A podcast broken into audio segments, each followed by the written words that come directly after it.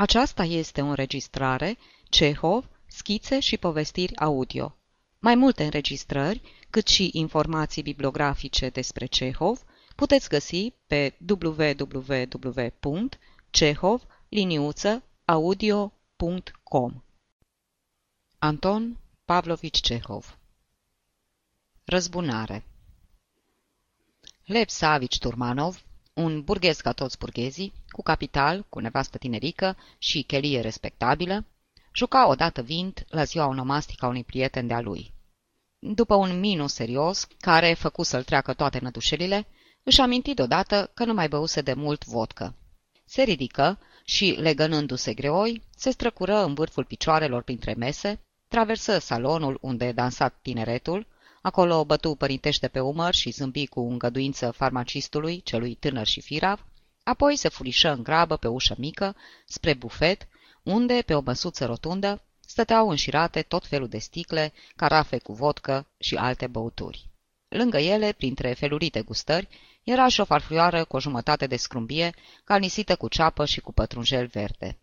Lev Savici își turnă un păhăruț de vodcă își flutură degetele prin aer, de parcă se pregătea să țină un discurs, bău, se strâmbă ca de durere, apoi își înfipse furculița în scrumbie și...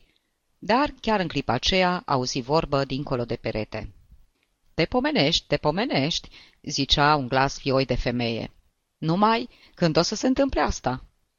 Nevastă mea, o recunoscu Lev Savici. Cu cine o fi vorbind? Când vrei, draga mea răspunse dincolo de perete un glas plin și adânc de bas. Astăzi nu e tocmai potrivit. Mâine sunt ocupat toată ziua. Ăsta e Decteariov, își zise Turmanov, recunoscând pe unul din prietenii lui. Și tu, Brutus. Oare să-l fi agățat și pe el? Ce muiere nesătulă și fără stâmpăr. O zi nu poate să trăiască fără aventuri.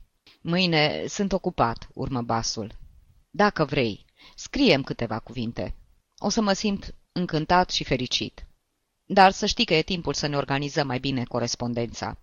Trebuie să născocim ceva, numai decât. Prin poștă nu e tocmai prudent.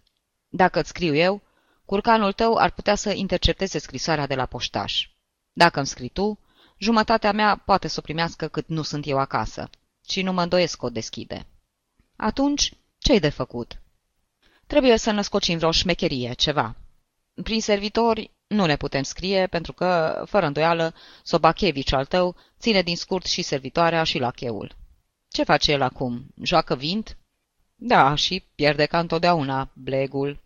Asta înseamnă că are noroc în dragoste, râse Decteariov. Uite ce mă gândesc, mămicule.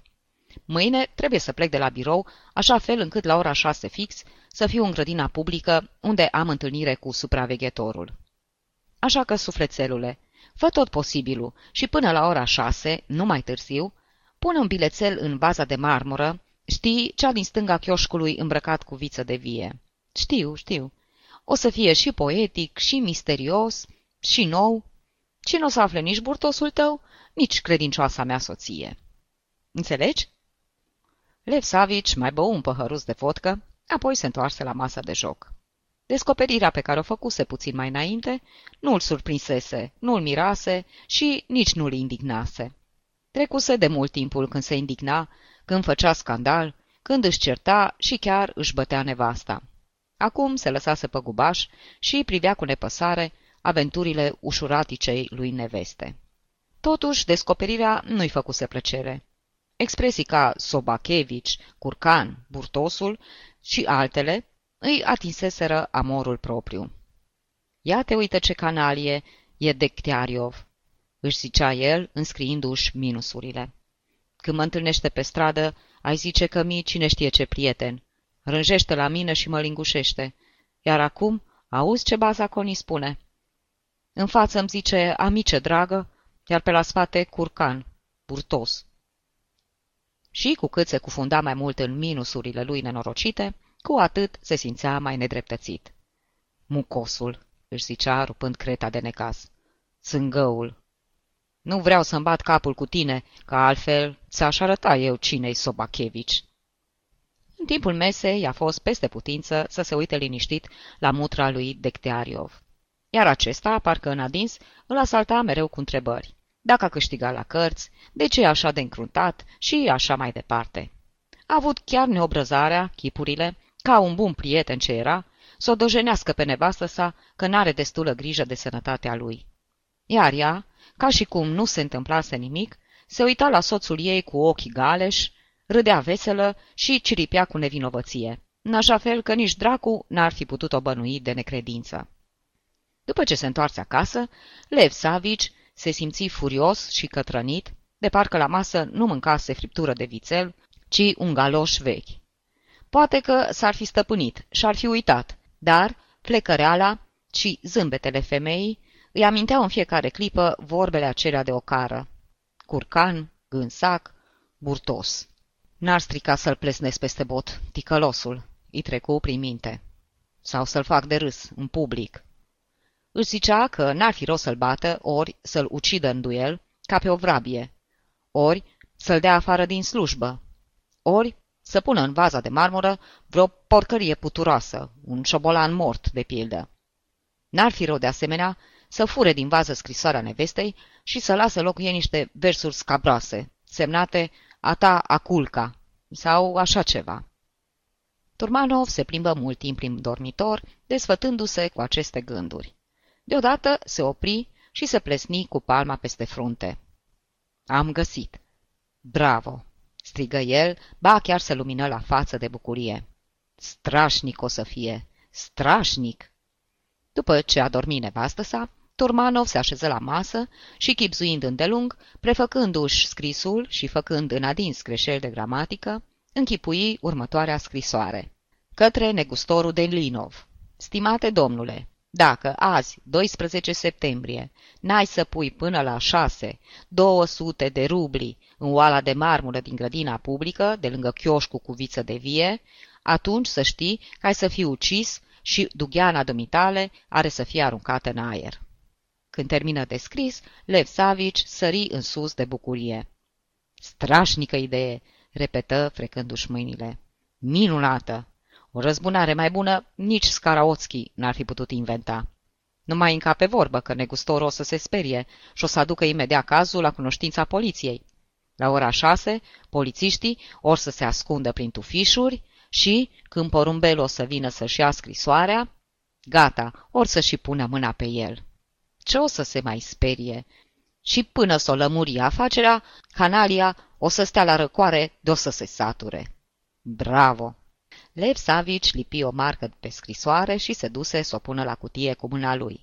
A dormi apoi cu un zâmbet fericit pe buze și dormi atât de dulce cum nu mai dormise de mult.